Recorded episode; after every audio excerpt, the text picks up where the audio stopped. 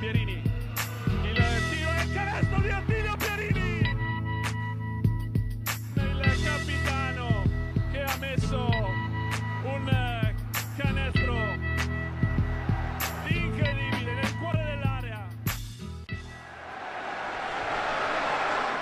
Salve, ben ritrovati a una nuova puntata di Immarcabili, ormai nel cuore del, del mese di agosto e il mercato ormai eh, vol- volge, diciamo, tra virgolette, verso il termine perché comunque subito dopo Ferragosto ovviamente inizieranno le attività vere delle varie squadre, quindi ormai ultime, ultimo paio di settimane, diciamo, per completare i roster, eh, ovviamente eh, nella parte più alta della nostra piramide, ovvero nella serie binazionale, ormai squadre che vanno verso la definizione. Iesi lo è già da qualche settimana, la stiamo lasciando un po' da parte proprio per quello, perché comunque ha chiuso già il roster con ampio anticipo, quindi comunque in questa fase non c'è moltissimo di cui eh, aggiornare. Ci ha messo un po' di più, ma è arrivato alla fine anche Fabriano alla chiusura del, del cerchio, ci è arrivata un po' come avevamo, come avevamo detto nelle scorse settimane, con l'inserimento del 4 straniero in eh, in quintetto appunto sarà Vlatko Granic, eh, giocatore eh, croato, alla prima esperienza in Italia, tanta esperienza nelle prime serie, però di campionati sicuramente di,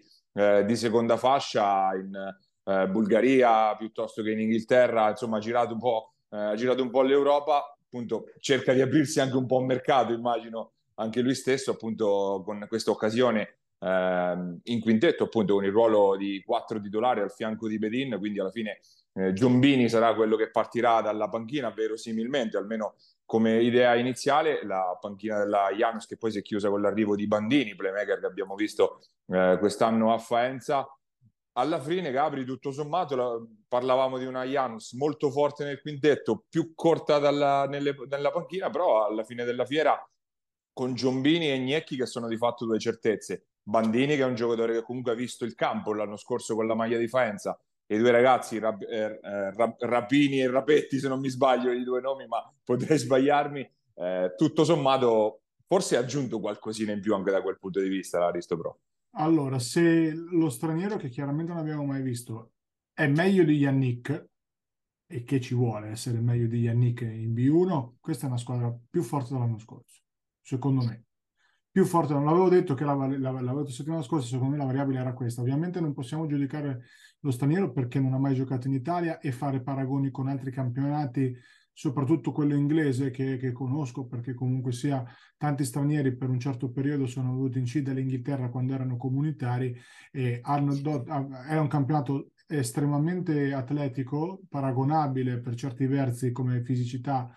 a, come tipo di atletismo quelli diciamo delle leghe minori americane, ma dove veramente tattica, letture quasi pari a zero. Quindi tanti ragazzi anche... Anche, anche se lui ci ha giocato tre o quattro anni fa, comunque prima del esatto. Covid. Eh, lo scorso anno in Bulgaria, se non sbaglio, ma potrei sbagliare. Però per, fare, per dare un piccolo disclaimer, no? perché magari uno vede, cavolo, questo in A1 inglese ha fatto 15-10, dico delle robe totalmente a caso, bisogna sempre fare il paragone che il processo di adattamento con il nostro basket, che è un basket molto tattico, molto in cui si gioca sulle mancanze degli avversari, delle squadre, le sue difficoltà, piuttosto che no, eh, mm. contro uno pick and roll all'americana e via andare, eh, cambia. Quindi all'interno di questa cornice dobbiamo comunque mettere un giocatore che se eh, di essere Pacchini l'ha preso per stare davanti a Yannick, immagino che lo reputi perlomeno forte come Yannick.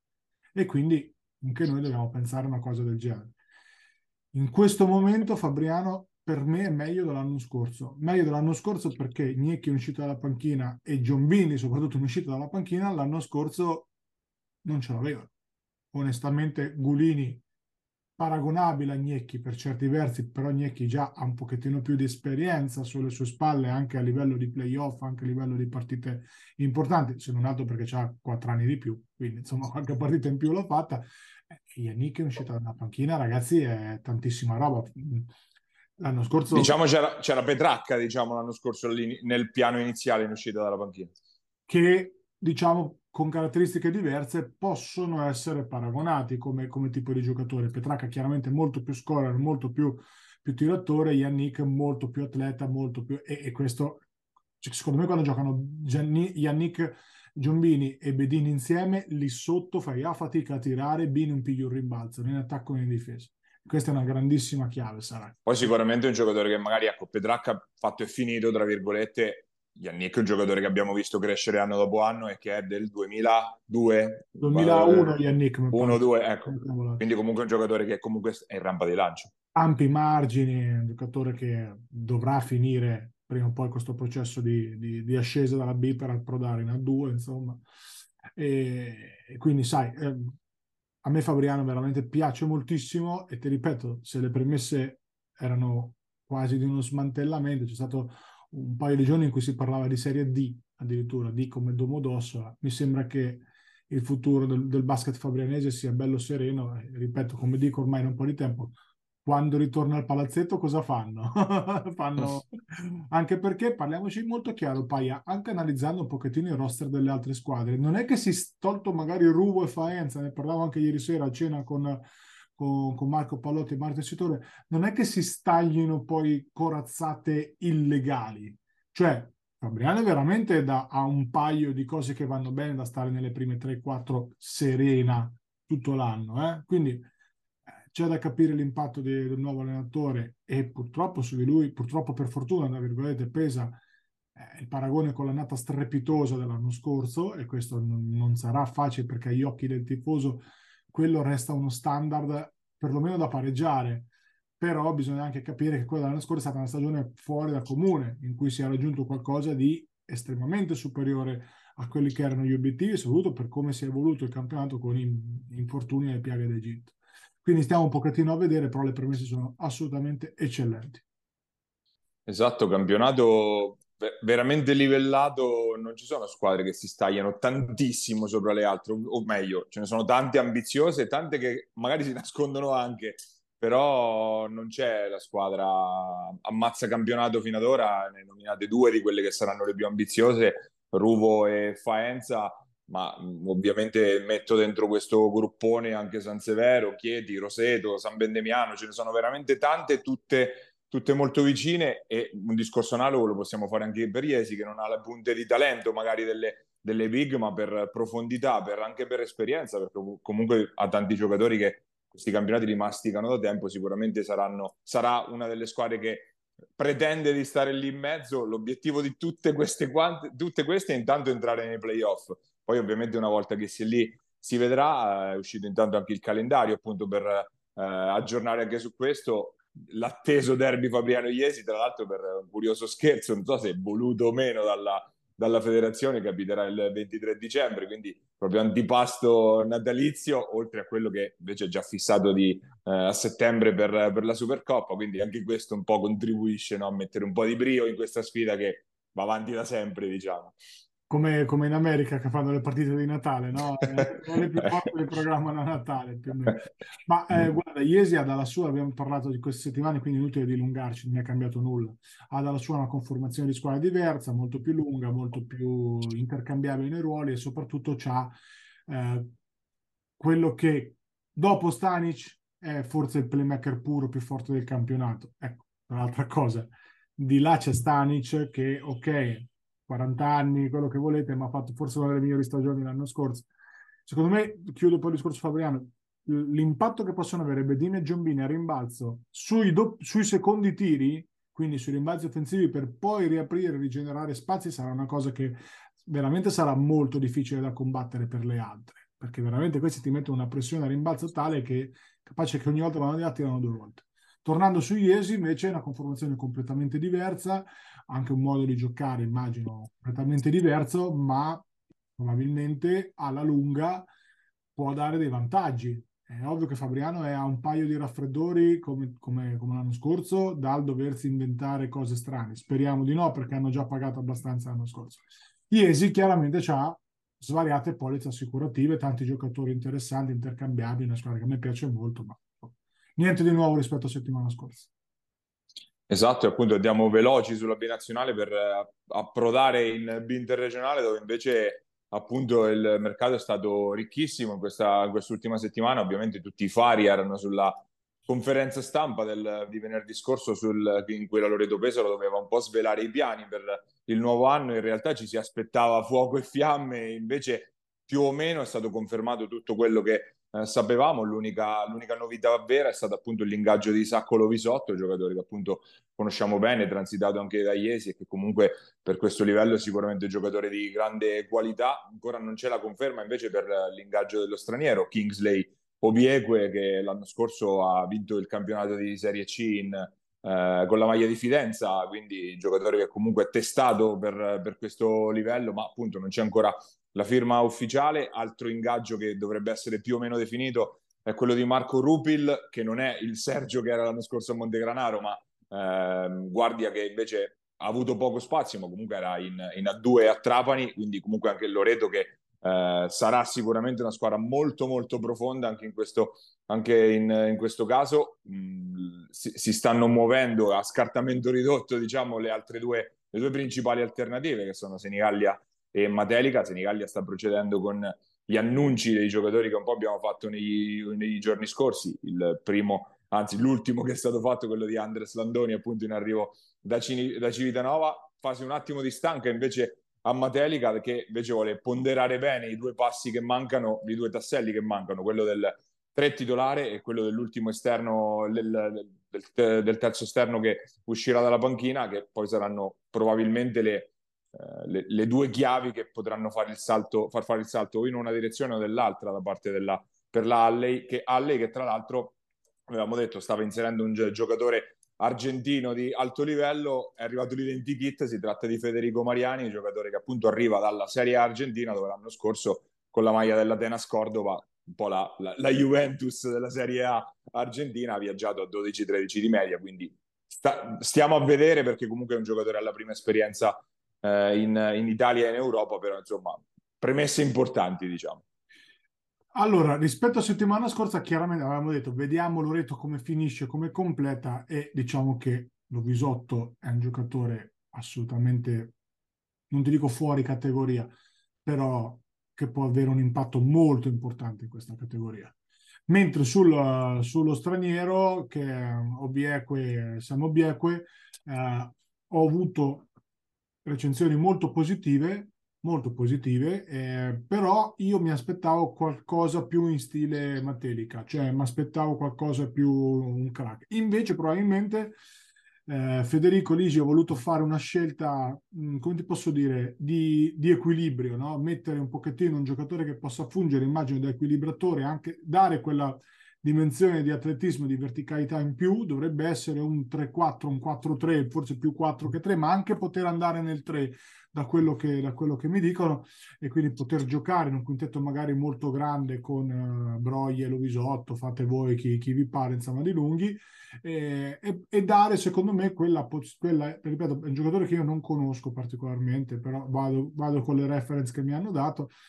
Secondo me l'idea è quella lì, cioè i, i, gli esterni buoni ce li abbiamo, soprattutto di categoria, soprattutto insomma di talento, gente che... e quindi mettiamo un giocatore straniero che possa darci quello che non riusciamo a prendere nel mercato italiano, cioè verticalità, atletismo e, e una dimensione diversa, no? Che in questo momento l'Aureto mancava. Credo che la scelta sia stata questa, una squadra molto profonda, molto lunga, che probabilmente in questo momento sembra avere qualcosina in più delle altre. La formalmente, formalmente, Gabri, sono otto titolari perché se pensiamo Battisti, Maruca, eh, Cipriani, Rupil e lo straniero sono cinque esterni che possono essere tutti titolari. Broia, Casoni e Lovisotto completamente intercambiabili. Più c'è eh, Foglietti che comunque ha dato, anzi ha fatto un grande campionato in C-Silver l'anno scorso e potrà dare una, una mano e il giovane Cevolini che comunque completa, completa le rotazioni. Quindi ce n'è un po' per tutti i gusti e con gerarchie anche abbastanza Chiaro. stabilite, diciamo. Sì, sì, sì, chiare, intercambiabili, anche Cipriani in uscita dalla panchina, tiratore seriale, secondo me è una bella presa, ce lo ricordiamo a Montegranaro, ma insomma eh, ha fatto, fatto, molto bene.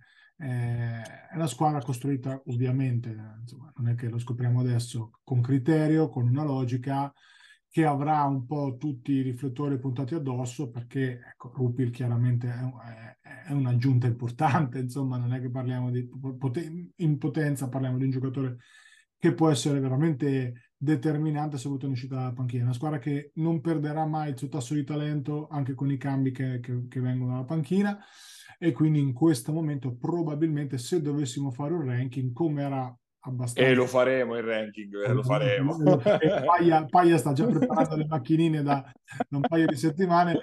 Eh, si accettano scommesse su chi farà arrabbiare quest'anno. Esatto, esatto.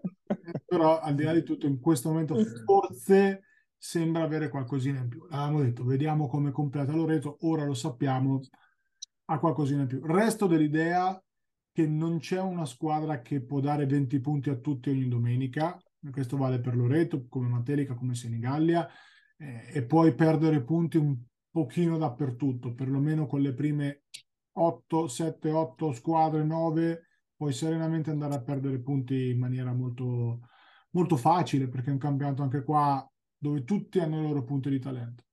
Eh, quindi vediamo. Tornando su Matelica, poi allora tutti mi stanno dicendo che sta Argentina è veramente forte forte. Potrebbe avere l'impatto che ha avuto Suppi l'anno scorso in, in, in C Gold. A proposito, Suppi dovrebbe essere in orbita uh, pallacanestro Roseto, che sarebbe una cosa anche... Non poi sem- sembrava fatto in B al sud, non mi ricordo dove, quindi poi è saltata quella cosa. Eh, guarda, ieri insomma Sem- potrebbe essere in ottica, in ottica bello scoop questo. Sì, sì, sì, te la butto lì te la butto lì. Fonte affidabilissima però no, al di là di questo Paglia eh, ti dico ehm, Matelica se gli esterni di cui insomma si parla fuori, fuori dai denti poi insomma io, io, la mia fonte la tengo coperta ma tu me l'hai confermato che c'è un interesse per un giocatore molto importante eh, cambia un po' il panorama, diciamo che il gap si accorce. In questo momento Matelica è una squadra che se l'Argentino ha questo impatto qua, dà serenamente filo alla torcere a Loreto, ma proprio sereno. Se già l'Argentino ha un impatto un po' diverso, magari ha qualcosina in meno, ma è sempre lì, parliamo di seconda o terza forza. Squadra comunque, abbiamo già detto la settimana scorsa, ecco, poi se arrivano quel paio di giocatori che sta trattando, poi ne, poi ne, poi ne riparliamo ricordiamo la formula, Gabri, rapidamente, ah. cioè per le promozioni, perché come in, in, Italia saranno solo sei promozioni su 12 gironi, quindi è molto molto stretto l'imbuto, ecco, giusto per puntualizzare. È chiaro, sa, ma mi immagino anche a gennaio magari interventi importanti di mercato per capire, portando questo sarà un campionato, com- è un campionato completamente nuovo, che nessuno conosce, che non c'ha storico, con gli stranieri e tutto, tutto quanto, quindi secondo me, fino a gennaio non ci capiremo nulla. Nulla. Perché ci saranno squadre che, che ne so, mm, magari dico dei nomi a caso, la Teramo di turno che ad oggi sembra avere qualcosina in meno, mh, cioè, però cioè, sempre in più rispetto magari alle, alla Stamura o al Pisaro. in, qualche... in, meno per lottare con le prime. Esatto, diciamo. in, in, meno per lottare, bravissimo, per lottare con le prime, ma magari infila due giocatori dalla panchina che si trova, bam, e si trova a lottare con le prime. Al contrario, magari non voglio portare spiga a nessuno, l'impatto dell'argentino di turno di Matelica Bruz, perdonami, non te la sto tirando, ci mancherebbe, voglio bene. Già inizi a piangere, lo so. Esatto, però ecco, è diverso no, da quello che ci si attendeva e quindi si fa un po' più fatica. Cioè, è un campionato talmente nuovo, le variabili sono talmente tante che, cambia, che cambierà tutto fino a gennaio vedrai che ci si capirà nulla. Altra cosa importante, secondo me, chi ha mantenuto un'ossatura simile a quella dell'anno scorso, secondo me nel breve avrà un vantaggio netto, perché? Proprio per questo motivo qua. Cioè, la Loreto fortissima, ma secondo me inizieremo a vedere la vera Loreto da gennaio in poi, quando il gruppo si è formato, quando i giocatori sono adattati alla categoria, ci sono giocatori che vengono da completamente categorie diverse, da background diversi, quindi vinceranno sicuramente uh, le partite all'inizio, però secondo me inizieremo a vedere la vera Loreto da gennaio. Magari una squadra, anche qua non me la voglio tirare da solo, come Civitanova, che ha un gruppo bene o male di quattro giocatori già confermato l'anno scorso con un allenatore e lo staff uguale. Eccetera. Ma pensiamo al Bramante, per esempio, Bramante, il caso più eclatante di questo. Bramante, esatto, più o meno questi gruppi già consolidati nel breve possono avere dei vantaggi, ma questo vale nel, nello storia dello sport da sempre poi a gennaio si livella tutto, soprattutto in un campionato così equilibrato. Per tornare su Senigallia e poi concludo, settimana scorsa ho detto che è una squadra che a me piaceva molto, lo confermo chiaramente. Ecco, in questo momento se Matelica completa come pensiamo che completi e Loreto ha completato come sappiamo che ha completato, probabilmente come termini di lunghezza del roster ha qualcosina in meno. Però il quintetto è di assoluto livello e anche qua costruito come ho detto settimana scorsa, molto bene, cioè con, con un criterio logico. Per la panchina dei Senigalli i nomi sono quelli di Sanna e Benzoni, ma comunque appunto c'è ancora parecchia strada per finirla la squadra biancorossa. Tra le outsider portoricanati ormai pressoché completa, mancherebbe l'ultimo tassello, si era parlato di, di Lurini, appunto poi si è, si è, sembra, è sembrato, no, si è un po' perso il nome per strada, però insomma era quello, quello eh, più caldo, si è parlato anche del giovane Prenga dalle giovanili eh, di Pesaro che appunto ha fatto tra i protagonisti della grande stagione dell'Under 19 della VL lo scorso anno, che sta facendo benissimo sul mercato è anche la Roseto 2020 che proprio qualche ora fa ha ufficializzato un nome di cui avevamo parlato nelle scorse settimane, ovvero quello di Riccardo Bartolozzi che dopo una stagione ai box per infortunio torna appunto in pista in un reparto lunghi che comunque ha già Lestini e fa sciocco, quindi comunque un set importante oltre a eh, Maretto, Jovanovic e Klakar che completano il reparto esterni, quindi questa sicuramente sarà un outsider no. pericolosissima. Secondo me questa paglia non è un outsider, questa è una squadra da, da, quarto posto con vista sul terzo, perché queste sono veramente forti. Poi non mi rendo conto, lo sai meglio di me, com'è l'effetto Palla, se c'è l'effetto Palamaggetti a Roseto 2020, io questo non me ne rendo conto. Perché... Mi dicono che un po' di tifo li ha, lo esatto. Abbiano, non so, la proporzione non riesco a farla onestamente. Eh, perché poi vacci a giocare a Roseto se, se, c'è gente che va a vedere, specie magari in un anno in cui la pallacanestro Roseto sembra essere un po' in transizione, no? da, da, da, due o tre annate che hanno speso tantissimo, quest'anno è un po' più una squadra di role players, perlomeno ad oggi, il che significa che potrebbero fare paradossalmente molto meglio degli anni scorsi, eh? questo non si discute. Però vacci un po' a giocare in una squadra che secondo me è fortissima, tre lunghi così, io onestamente, ecco, forse la Loreto ce l'ha con Casoni e Broia e Lovisotto, ma questi sono forti forti. Bartolozzi che rientra nell'infortunio, ma Bartolozzi in B2, marcalo, a fare 10 robe diverse, ponda spalle, ponda fronte, tira tre, cioè anche a metà servizio. Quindi questa paga per me non è un outsider, è una bella rottura di maroni come una casa e mettiamogli un bel quadratone quarto posto con vista serena verso il terzo. Esattamente, poi appunto tra le altre che si sta modellando che ha comunque ambizioni c'è sicuramente l'Amatori Pescara che ha confermato Pierucci, ha messo dentro Giorgi Vichi, se non mi sbaglio si pronuncia così, giocatore che si è visto l'anno scorso in, a Chiedi tra la 2 e la C, eh, poi appunto Di Donato già inserito, quindi comunque eh, squadra che sarà sicuramente fastidiosa. Mm, sotto è arrivata la, la, l'ingaggio ufficiale da parte di Civitanova di Cicconi Massima, appunto era il nome che circolava già da tempo. Teramo si va strutturando, anche se finora non ha fatto colpi spaziali, però si parla del nome di Bruno Duranti per eh, per il ruolo di tre titolari e sarebbe già un bello squillo rispetto a quello che finora eh, ha fatto vedere appunto la, la squadra abruzzese. Quelle che restano, le, le, ah, il Bramante è rimasto un po' fermo in questa settimana, ma abbiamo detto già l'ossatura della scorsa stagione è pressoché confermata col passaggio però di Pipitone appunto al Pisaurum, ma alla fine si è concretizzato. Ne parleremo proprio con lui che sarà eh, l'ospite di questa settimana. Pisaurum che va anche definendo gli ultimi, gli ultimi ingaggi, tra ingaggi e conferme, con eh, ad esempio la conferma di Capitan Vicky, l'ingaggio di Maiola Tesi, quindi i primi movimenti per il, per il Pisaurum che comunque punterà alla salvezza e nulla più, verosimilmente. Sul fondo, teoricamente, a questo, in questo punto vediamo esserci Pescara ed Ancona con eh, il Pescara Basket che ha confermato eh, Capitan Capitanelli e appunto un paio dei ragazzi già visti lo, lo scorso anno, Ancona che sarà fondamentalmente un Under 19 che di queste due dovrebbe essere quelle non diciamo condannate in partenza assolutamente, però sicuramente quelle che faranno più difficoltà, almeno inizio, all'inizio. Su, sulla, carta, sulla carta sì, soprattutto sui ragazzi della Stamura, io ho grosse perplessità sull'impatto che possa avere un campionato così difficile con dei ragazzi che non hanno mai giocato a livello senior però hanno fatto le loro scelte, sicuramente sanno meglio di me, questi ragazzi li vedono tutti i giorni, quindi sicuramente avranno fatto la scelta ponderata, diciamo.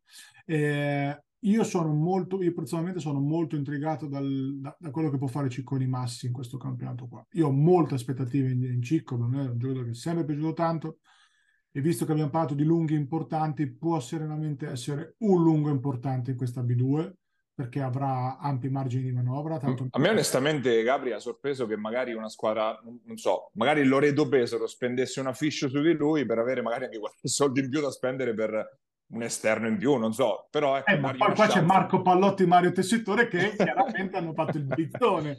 Eh, certo. no, voglio dire, dirigenti... No, è, chi- è, chiaro che anche il ruolo sarebbe diverso, certo, perché è chiaro certo. che a Loreto sarebbe un comprimario, Civitanova può essere una delle stelle della squadra. Ecco. Secondo me sarà con Franco e insomma qualcun altro il, go- il go-to guy, ma io credo che può far veramente, veramente bene. Un giocatore duttile che secondo me a, a Coach Schiavi piacerà tantissimo, potrà utilizzare in modi diversi.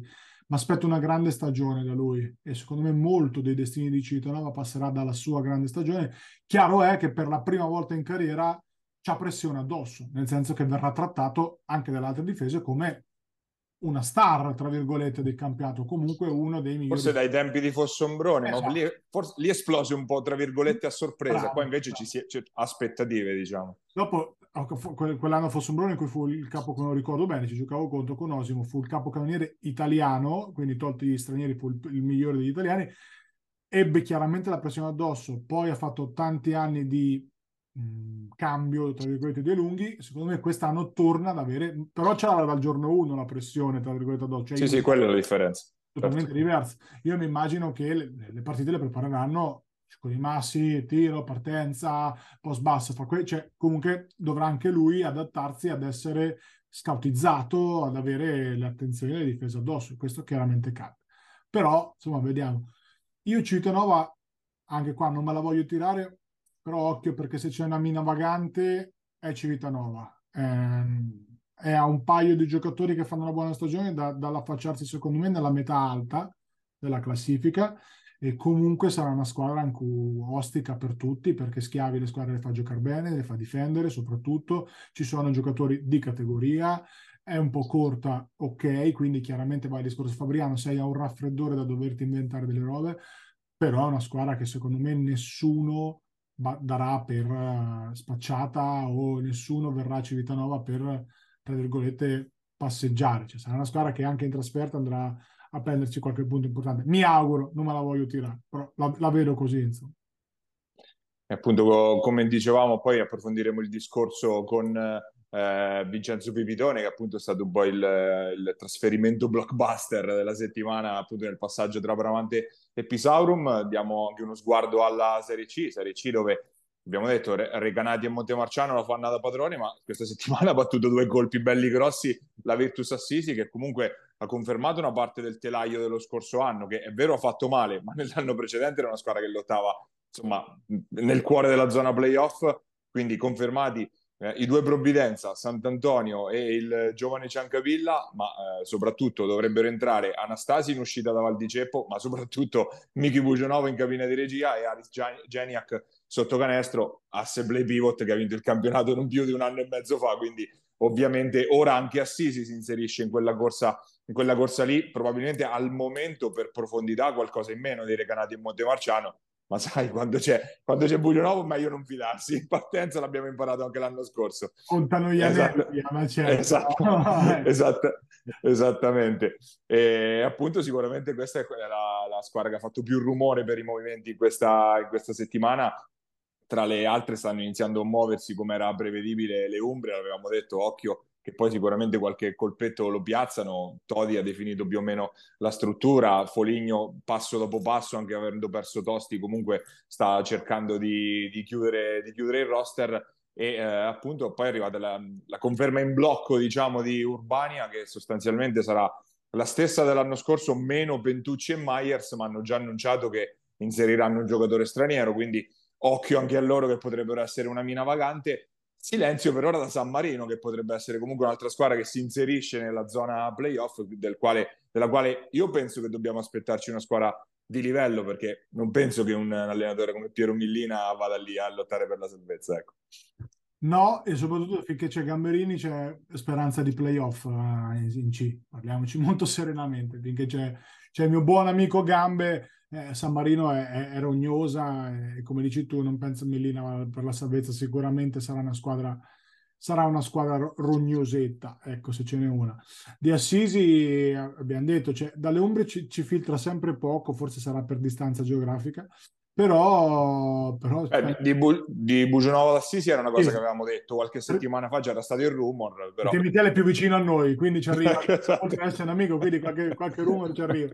No, ma al di là di questo, ehm, tolte le prime due, occhio a Falconara 3, in questo momento probabilmente Falconara per me è la terza, quarta forza del campionato, poco ci manca. Eh, Io metto Assisi adesso sopra Falconara. Sì, sicuro, sicuro, però vedi il fattore conoscenza reciproca che dicevamo prima, quella è una squadra che partirà fortissimo, secondo me Falconara. E, e per Bugionavo va il discorso di cent'anni settimana scorsa, c'è un giocatore che non ti permette di andare sotto il 6,5 di squadra come prestazione, cioè non, non, non ci vai lì. Puoi fare prestazioni dal 6,5 in su, con punti da 8 in cui magari vai a vincere a San Marino, a Recanati, perdonami, e, e punti di 6,5 in cui fai il tu e questa è una cosa molto importante in un campionato come, come, la, C, come la C unica l'anno prossimo che secondo me vede Recanati stra iper mega ultra. Aiutami a dire stra stra stra favorita ma proprio con ampio margine rispetto anche a Montemarciano la vedi con ampio margine sì, sì, ampio, margine, ampio margine perché perché Pozzetti non ce l'ha nessun altro. Paglia è un giocatore che corra immondo non, non vedo chi è che possa mettersi lì sotto a fare a testato con loro cioè nel senso anche assortiti bene. Simone può viaggiare anche allenandosi una volta a settimana a 25 di media in questo campionato. Addirittura. Eh, esagerato, okay. però, però onestamente cioè, io me lo ricordo Pozzetti in C-Gold a Osimo che tirava con mezzo secondo di vantaggio in più rispetto alla B e sbadigliava, faceva 20 tutte le partite. Qua è ancora una categoria in meno. Ok, che passano gli anni, però è una categoria in meno. Quindi onestamente io credo che l'impatto di Simo Pozzetti sarà un impatto devastante e ecco il giocatore lì non ce l'ha nessuno, ma manco uno che gli vada vicino. Se in più ci metti che comunque c'è una squadra intelligente intorno, eh, questo cambia tutto. Insomma. Ecco, meno che dalla panchina non si ma non credo insomma, che il coach dichiara voglia inventarsi robe strane per, per, per darsi la martellata via da soli, credo che Recanati abbia in questo momento un gap importante su tutti. Poi da lì in poi è chiaro che c'è Montemarciano sicuramente buona, però da lì in poi è un po' più, po più combattuto. Ecco. Tra le altre, un, un rumor che eh, suonato in queste ore, quello di Tolentino che sta un po' dando la caccia a chiunque per il ruolo di pivot, è rimasto soltanto quello per completare la squadra, l'ultimo nome saltato fuori, è quello di Sebastian Uranga, un nome che poi è aleggiato un po' su tantissime delle, delle nostre, si è organizzato anche il basket giovane che comunque sost- ehm, sarà fondamentalmente la squadra che abbiamo visto lo scorso anno e insomma più o meno poi le altre si stanno andando definendo strada facendo. Eh, noi siamo arrivati in coda alla nostra chiacchierata ma eh, appunto passiamo all'intervista della settimana che come abbiamo detto è con il nuovo pivot del Pisaurum Pesaro, ovvero Vincenzo Pipitone, andiamo ad ascoltare.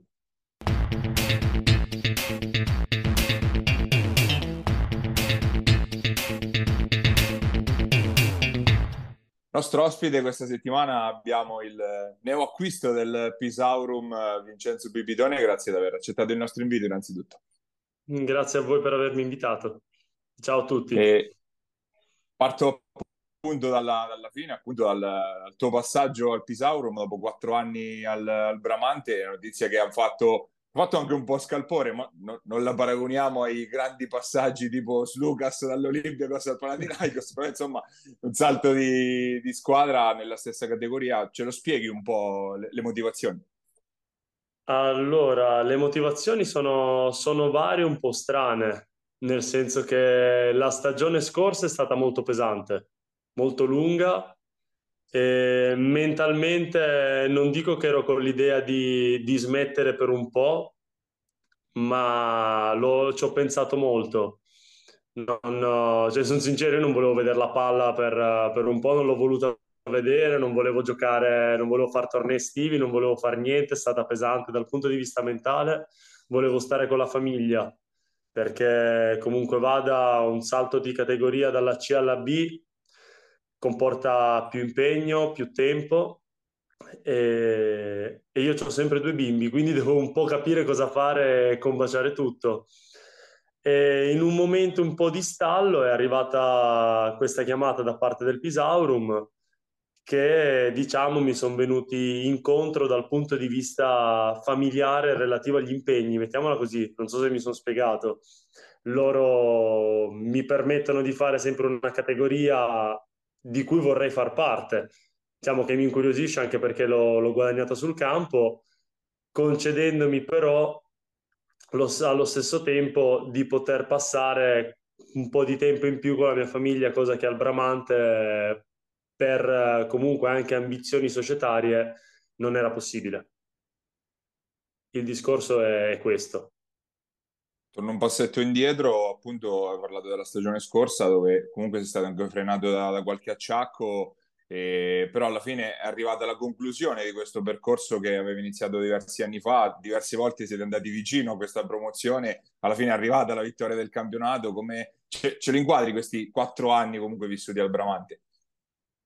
Beh, per me è stata un'esperienza nuova perché venivo comunque da, da ambienti e situazioni diverse io ho avuto la, la, fortuna comunque di giocare, di fare il professionista, di fare il giocatore di basket per un po' e quindi mi sono ritrovato catapultato in questa società che mi è venuta in soccorso quando io non ho trovato squadra perché mi era nato il primo bimbo e volevo stare vicino alla mia compagna e avere un punto stabile e allora, grazie a Giampaoli, che conoscevo comunque di vista un po', mi ha presentato a loro e allora ho deciso di, di accettare, iniziando comunque un percorso di lavoro e sport. E quindi io mi sono ritrovato comunque ad essere un comprimario, perché questo era il mio ruolo nelle categorie superiori, diciamo che ero quello che faceva i blocchi, il lavoro sporco, quei dieci minuti a partita serviva a quello, mi sono ritrovato a essere un punto fermo e anche se la categoria era una categoria sotto, comunque uno ci deve abituare. Il primo anno è stato di transizione, infatti mi, ti devi abituare a, a un nuovo ruolo, a delle nuove aspettative, a delle nuove responsabilità. Poi è sempre andata, diciamo, in crescendo, sia dal punto di vista personale che di squadra, c'è sempre mancato quel poco per raggiungere l'obiettivo, quindi l'abbiamo raggiunto all'ultimo, ringraziando anche comunque il cambio di formula e l'aumento delle promozioni del campionato e questo campionato nuovo, però sono stati quattro anni molto significativi sia dal punto di vista umano che sportivo, mi hanno aiutato molto.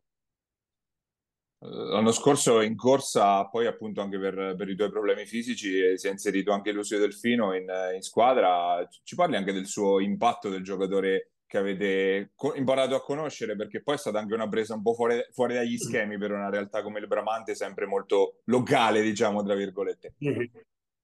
È stata sicuramente una scelta anche fortunata dovuta al fatto che Lucio aveva il fratello che giocava a Pesaro, perché se non ci fosse stato quello sicuramente non, non avremmo avuto un argentino in squadra. Però eh, le cose, quando ci sono delle occasioni, la società ha fatto bene a cogliere. Io ho avuto un problema, un ginocchio che mi ha tenuto fuori per due o tre mesi e non mi dava la certezza comunque, una volta rientrato, di poter reggere il campo. Comunque io mi sono fatto male a non mi ricordo se fine gennaio, primi di febbraio. E fortunatamente quella settimana con il mio infortunio c'è stata la, la fortuna di trovare subito Lucio che ci ha dato una grossa mano, anche perché lui, a differenza degli altri, non è un lavoratore giocatore, è un giocatore. Quindi lui ha avuto tutto il tempo di allenarsi la mattina, il pomeriggio, di entrare molto nei meccanismi della squadra. È una persona super, molto solare, che ci ha dato una mano sia in campo ma anche in spogliatoio. Eh, appunto hai parlato del fatto che hai voluto un po' staccare quasi del tutto no, alla fine della, della, di questa stagione, però in realtà eh, a Pesaro una stagione, un'estate è stata di grande fermento fino ad ora, l'anno prossimo tre squadre nello stesso campionato con l'approdo anche della Loreto appunto in B2, che, che aria si respira tra queste tre realtà che si trovano anche a confrontarsi no? in, eh, sugli, anche sugli stessi giocatori se vogliamo. Allora, io non, non, ti nego che finché non ho firmato per il Pisauro non ho guardato niente, niente, io non sapevo che chi giocasse per chi, non, non, sapevo neanche cosa volesse fare il Bramante, chi volesse confermare, chi rimaneva, chi firma, non sapevo niente. Ora firmando ho detto aspetta che mi inizio a informare perché dobbiamo giocare contro, devo capire, quindi ora in queste ultime settimane un po' ho guardato, certo, il, Loreto è arrivata come una, cen- una Cenerentola, mettiamo così, si è ritrovata in B2 con un, un budget significativo e sappiamo quanto il budget eh, possa aiutare, soprattutto nelle scelte di un giocatore. quando si iniziano a tirare le somme riguardo il lato economico, soprattutto se si parla della stessa città. E quindi fortunatamente uno sport di squadra, le squadre non sono fatte, son fatte con le figurine e quindi vedremo. Vedremo come andrà, però sarà bello. Bello perché comunque le partite casalinghe sono sentite, una scusa in più per far venire più gente, per far appassionare diciamo anche qualcuno magari legato sempre a, alla 1 e un po' meno agli sport minori, però Pesaro è una città che respira e vive di basket, quindi sicuramente questo serve da stimolo a far venire più persone al palazzetto, mettiamola così. Parlando con coach Surico e con eh, padron Maggiotto, che, che, che obiettivi vi siete dati per la prossima stagione? Ma io ti dico, sono sincero, quando ho parlato con loro, parlando di obiettivi, io rimango dell'idea, e questo è stato un insegnamento che mi ha dato Pecile. Quando giocavo a Trieste mi ha detto gli obiettivi iniziali non si danno, bisogna essere, certo, ovviamente realistici, dicendo non puoi fare una squadra di ragazzini e dire vincerò il campionato. Però se noi ci poniamo come obiettivo di raggiungere la salvezza evitando i playoff, i playout, scusa, vuol dire che noi già scendiamo l'obiettivo per me è vincere più partite possibili. Poi vedremo come, come andrà. Sicuramente non, non, so neanche ancora, dobbiamo pure terminare la squadra, quindi non si sa cosa può riservare quest'ultima fase di mercato. Gabri, quindi speriamo ah. bene. Cosa ti ha chiesto il coach alla società? Cioè, che cosa si aspettano da te? Che, cosa, che cosa ti hanno chiesto? Beh, penso quello che mi ha chiesto, ma un po' quello che tutti pensano, diciamo, è sicuramente una questione di, di aiuto nei confronti dei più giovani. Questa è una prima cosa per l'esperienza maturata negli anni e sicurezza. Cioè, sicurezza vuol dire che quando la palla inizia negli ultimi minuti, quando la palla, la palla scotte tutto, bisogna sapere cosa fare. Loro si aspettano questo da me, sicuramente da, dagli altri giocatori di esperienza, anche da, da Francesco Benevelli, comunque siamo gente che, che, ha giocato anche ad alti livelli e quindi dobbiamo essere quel, quell'aiuto in più nei confronti di chi ancora queste categorie non le ha affrontate. Si è parlato vagamente, toccato un po' il discorso di che tipo di squadra sta venendo fuori, si è parlato di, di giovani, insomma, provenienti da Rimini, senior dovrebbero essere eh, appunto Benevelli, tu, eh, Fede Giunta, si è parlato di Bianchi, eh, della conferma di Vicky, più o meno è questa l'intelaiatura? Penso, penso proprio di sì, non ti posso dire sì al 100% perché non sono cose che scelgo ah. io, ma sicuramente questo è, questo è l'obiettivo, mantenere, confermare più gente possibile anche dall'anno scorso, perché comunque questo è uno sport di squadra è uno sport di squadra e il nucleo all'interno dello spogliatoio più è, più è formato, più aiuta, soprattutto all'inizio di un campionato nuovo come questo. Che campionato ti aspetti a proposito? Allora, io mi aspetto un campionato strano. Strano perché è un campionato nuovo e quando c'è un campionato nuovo non sai mai cosa aspettarti perché non sai chi ti puoi trovare di fronte. Faccio un esempio, io ho fatto, il primo campionato che ho fatto è stato l'anno in cui hanno diviso la DNA in silver e gold. Quindi ho fatto la silver, che era la vecchia B1, e la gente non sapeva cosa aspettarsi, perché c'erano i giocatori di B1 comunque che avevano fatto la B1 e allora magari si sentivano un po' a loro agio, però l'ingresso degli, di due americani per squadra diceva come sarà. Comunque anche ora gli stranieri, non prendi uno straniero di Serie C, dice eh, faccio la B, quindi dovrei alzare il budget e prendere uno straniero più performante che mi dia una mano, ma vale la pena prendere uno straniero così o puntare su un italiano? Sono tanti gli interrogativi quando si fa un campionato nuovo. Quindi secondo me all'inizio le squadre che hanno mantenuto l'ossatura dell'anno precedente avranno una marcia in più, perché le altre dovranno mettersi comunque, dovranno prepararsi di più ci vuole più tempo per amalgamare la squadra. Poi, come tutti gli anni, da gennaio-febbraio si inizia a carburare, si inizia a vedere le, le, squadre più forti, si iniziano a vedere, ma all'inizio le squadre con un telaio già diciamo, unito e ben assodato, potranno fare qualche scherzetta, chi magari sulla carta ha qualcosa in più. Fisicamente come stai? Cioè, hai parlato dell'infortunio al ginocchio, in passato eh, cioè, hai avuto qualche, purtroppo sei stato anche un po' sfortunato, mi ricordo l'infortunio alla caviglia, se, se non vado errato, nel, in un momento critico de, della stagione, quella che avete quasi dominato, insomma, una cosa del genere. Eh, adesso vado a memoria, perdonami, i campionati sono passati. Sì, no, era, era umano. Eh. Sono stato ah, parecchio spiegato questi ultimi due anni perché ah, tutta la mia diciamo, carriera, a parte qualche infortunio alla schiena, che comunque dai, ci sta perché sono un po' troppo alto, questo è il problema. Mettiamola così, la schiena ha bisogno di, di essere curata bene. In questi ultimi due anni ho avuto questi due problemi, che piccoli, che però alla fine mi hanno fatto perdere tempo perché comunque alla mano era, passatemi il termine, una stronzata, era una piccola frattura di un ossicino, però questo ossicino si era girato e si era un po' storto e così mi sono dovuto operare. Quindi sono stato fuori quei 3-4 mesi e sono rientrato proprio per i playoff senza aver mai fatto allenamento e giocato. E quindi quell'anno è andata così. Quest'anno c'è stata questa cosa del ginocchio che all'inizio sembrava niente di che, poi si è ipotizzato che potesse essere una rottura del crociato, invece alla fine era una piccola lesione che però lascia sempre quei dubbi, ma fisicamente sto bene, abbiamo fatto i test e tutto, medici, controlli e sto bene. Meno male, c'è, c'è bisogno insomma, di un po' di continuità per ritrovare anche quel tocco che c'è sempre avuto, quella, quell'importanza. Insomma, mi ricordo l'impatto che c'è avuto i primi anni a Bramante, era stato un impatto non ti dico devastante, ma molto importante, insomma, però.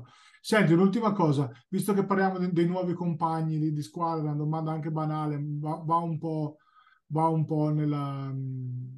Si iscrive nel discorso di prima. La pesaresità, ok? Riassumici il concetto di pesaresità amplificato quest'anno nel discorso minor, cioè non mi parlare di pesaresità VL, parlami del, della pesaresità da Giorgio Broglia in giù, per intenderci.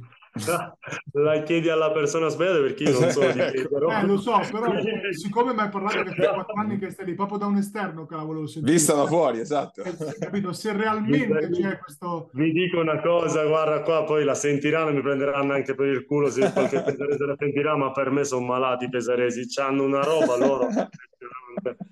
Cioè loro organizzano tutte le cose per sfidarsi tra di loro e hanno il palio dei braccieri e hanno la sfida tra quartieri e hanno la corsa di quello, tutti tra quartieri offese si prendono per il culo. Sono molto... Le Marche, già una, reg- una regione molto territoriale, Pesaro mi sembra ancora di più. Sono... Ma già quando esci, cioè io le prime volte che uscivo ah c'è la nostra compagnia, ok c'è la compagnia, quindi sono tutti chiusi, hanno il loro gruppo, e stessa cosa poi si inizia a vedere nello sport, c'è, c'è il torneo, c'è il Cristo, c'è il torneo del Porto, non t'azzardare a farlo con quella squadra perché tu ormai l'hai fatto con me, cioè io mi sono trovato un po' va bene, io ti dico di sì, loro sono molto così, però in squadra ci sono io che ho giocato al Bramante e ora al Pisaurum. Benevelli ha giocato in tutte e tre, quindi pesaresità alla fine. esatto. viene, viene, un po' meno. Però ecco, Però... questo volevo sentire. Perfetto, che da, secondo me da un esterno viene, viene, viene fuori meglio. Paglia. Sì, sì. Eh, appunto abbiamo sfiorato il discorso prima, Vincenzo, una carriera iniziata appunto da giocatore di alto livello, giovanili se non sbaglio negli ultimi anni anche Fortitudo e Venezia, poi sì. l'esperienza in prima squadra, Ferrara, Trieste, Scafati fino all'ultimo passaggio a Orzi Nuovi, poi appunto quel salto in basso, tra virgolette, al, al Bramante. Quando, quando, e come è maturata quella scelta di, di, vita, che poi è stata primariamente prima che sportiva? E in, in che modo, insomma? Allora, ti ripeto, è, è, stata un po' una scelta legata al discorso familiare, perché a me Orginuovi è nato il bimbo, Orginuovi è andato bene perché abbiamo vinto il campionato, e avevo un contratto anche per l'anno dopo in caso di promozione in A2 da cui però la società ha deciso di, di cambiare idea, ha fatto piazza pulita e di quella squadra dovevamo essere confermati buona parte, invece hanno tenuto solamente due o tre persone rispetto ai 7-8 che eravamo sotto contratto. Hanno deciso di fare questa scelta. Io ho iniziato a guardarmi un po' intorno perché sembra strano, ma in Serie B quando arrivi in fondo, che vinci, cioè che arrivi in fondo, che te la giochi per vincere, finisci così in là che le squadre forti hanno già iniziato a fare le squadre, il quintetto è già iniziato a formarsi, quindi tu devi guardare alle squadre di metà classifica. E però c'era un discorso economico che non tornava, io ho detto è il mio lavoro, non, non lo faccio gratis, mettiamola certo. così, bisogna no, trovare certo. un accordo. E allora ho iniziato a cercare squadra qui nelle Marche perché volevo stare vicino Pesaro, perché mia moglie è un'infermiera, Ah, lavora tu, qui. Tua moglie che lavorava qui, ecco, quello è il passaggio che mi mancava. Ecco, okay. sì, lei ha trovato, ha vinto il concorso, è stata assunta come infermiera all'ospedale di Urbino. Allora io ho cercato squadre qua nelle vicinanze. Mi ricordo che quell'anno ho chiesto a Porto Sant'Elpidio, uh, cosa c'era? Iesi, Ancona, Rimini, e tutte mi hanno detto di no perché avevano già trovato il lungo. Poi a settembre, ottobre, è iniziato il campionato io ancora non avevo firmato per il Bramante e mi hanno iniziato a chiamare perché è iniziato il campionato e eh, sai abbiamo risparmiato ma il lungo sai una mano te la potresti dare? Io lì un po' per orgoglio un po' per qualcosa ho detto sentite vaffanculo se mi volevate mi prendevate a giugno quando mi sono proposto non vengo dopo 4-5 mesi perché ora vi manca. E tra tutto sono stato molto fortunato perché è stato l'anno del covid. Quindi io ho iniziato a giocare col Bramante due o tre mesi prima, poi perché mi sa che è iniziato a novembre, e sì. poi si è fermato tutto per il Covid, ma io nel frattempo ho anche trovato lavoro.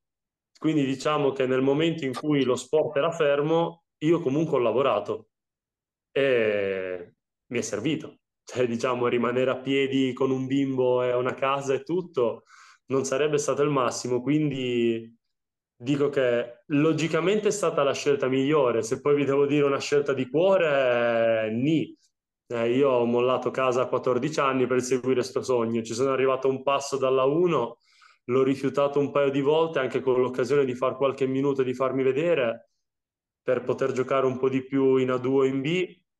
E quindi posso dire sì, mi mangio le mani perché non sono diventato magari quello che volevo diventare, però non ho niente da recriminare appunto come dicevamo hai toccato tante piazze importanti. Prima ci hai citato anche un giocatore importante che è stato tuo compagno come appunto Andrea Pecile. Ci racconti magari di queste esperienze che hai vissuto qual è stata quella più, più importante più formativa e magari compa- un compagno qualche compagno con cui hai legato un po' di più?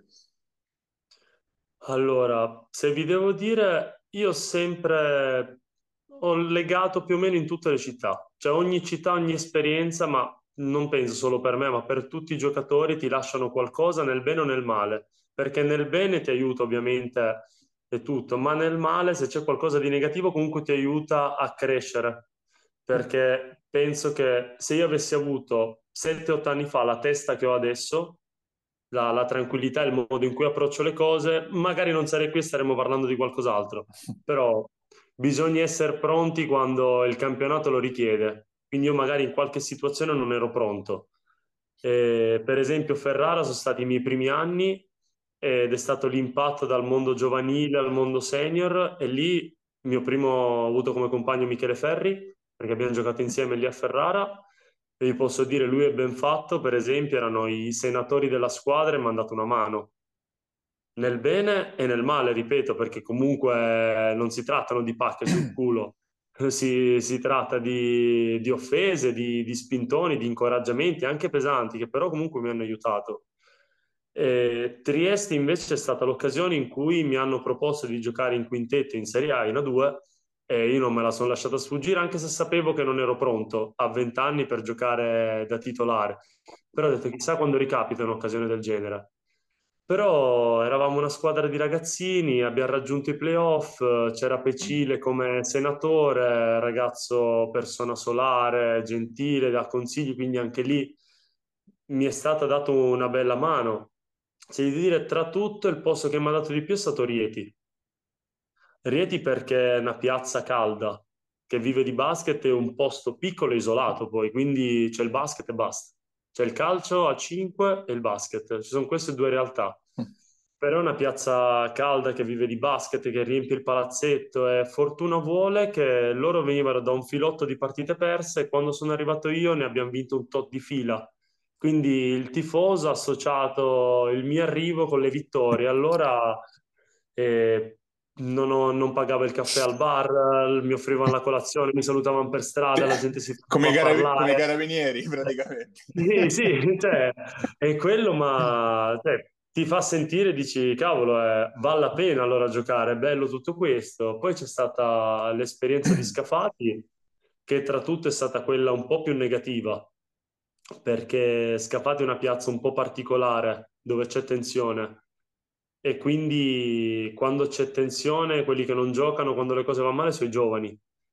E io no, non ho reso a Scafati secondo le aspettative, allora è stata dura perché sono state le prime volte in cui, per esempio, ho fatto Enne non mi era mai capitato. E allora lì ho lavorato molto sulla testa, dicendo va bene, cioè lavori, lavori finché non inizi a fregartene, lasci correre le cose. Dici va bene, ormai è andata così. E poi è arrivato Orzi Nuovi che comunque è stato strano perché ero gra- uno dei più grandi spogliatoi nonostante avessi 24 anni. E, e lì come ruolo ho fatto diciamo come un po' il papà.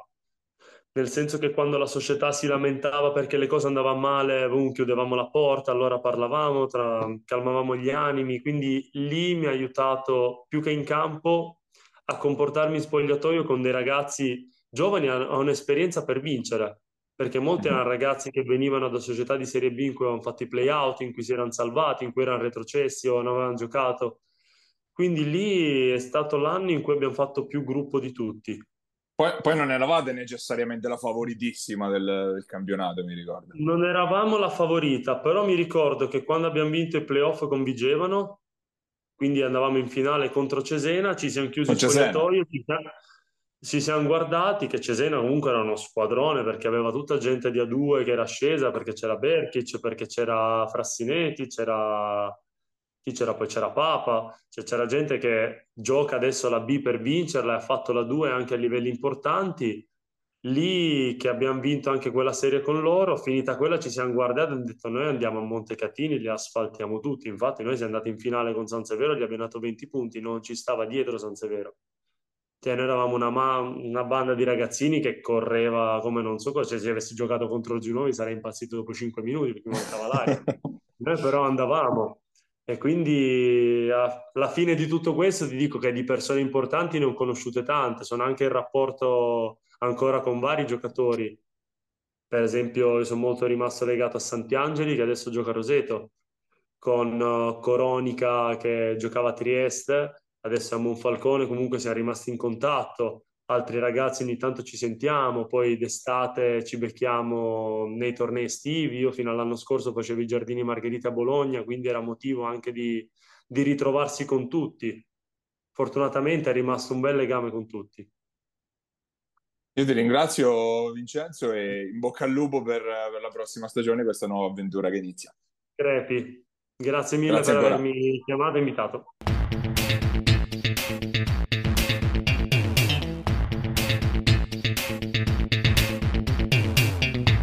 Ed era Vincenzo Pipitone, pivot appunto appena passato al Pisaurum Pesaro. Eh, noi siamo in coda anche a questa puntata di Immarcabili, se ci state guardando eh, siamo al canale 75 del Digitale Terrestre su FMTV oppure eh, su YouTube, sul nostro canale Immarcabili TV dove trovate anche tutto l'archivio delle puntate precedenti, la versione podcast su Spotify o su Apple Podcast. Un ringraziamento a Basket Market e a Giuseppe Contigiani che ci ospita e ci rifornisce di news quotidiane. L'appuntamento con noi è per la prossima settimana, sempre qua su Immarcabili. Pierini, il tiro il canestro di Attila!